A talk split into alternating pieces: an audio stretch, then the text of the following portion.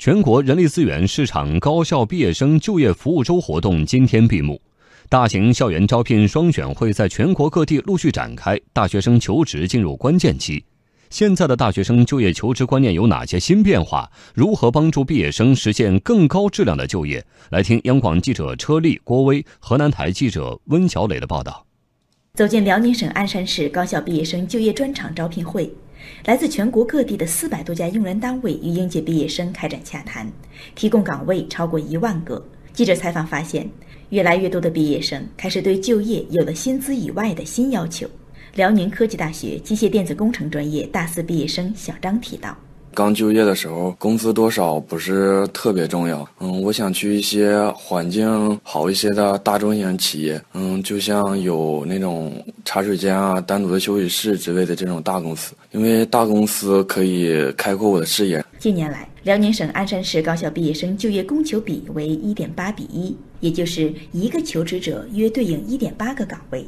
但是，人才供求结构性矛盾依然比较明显。鞍山市人才服务中心大学生就业部负责人郑涛表示：“从注重数量扩张转向数量与质量并重，多措并举，缓解人才资源结构性矛盾。”今年以来啊，推出了毕业生零门槛落户、发放薪酬补贴、发放租房购房补贴等创新性举措。在创业扶持方面，缺创业资金可申请创业担保贷款。为帮助毕业生精准就业。河南省人才交流中心启用由人社部推出的高校毕业生精准就业招聘服务平台智能匹配系统。河南省人才交流中心副主任卢宇表示，毕业生完成注册登记、简历填写的同时，自动获取人才测评报告，系统将自动匹配适合的岗位推送给求职者。学生就可以通过这个平台，经过简单的人才测评工具，了解自己适合什么样的职位，从而有目的的去寻找工作。针对未就业的毕业生提供见习岗位，是人社部重点推行的三年百万青年见习计划的重要举措。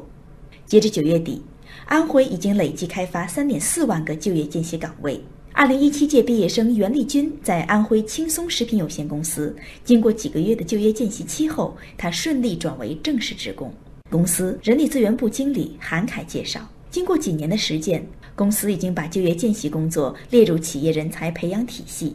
基本上，我们的每年的大学生留用率可以达到百分之六十到七十。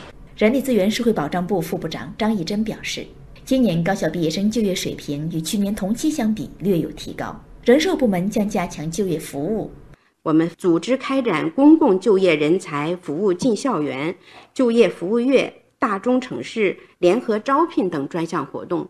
推广使用高校毕业生的精准招聘的平台，对于建档立卡的贫困家庭、残疾的一些毕业生等等，我们还要提供特别的就业援助。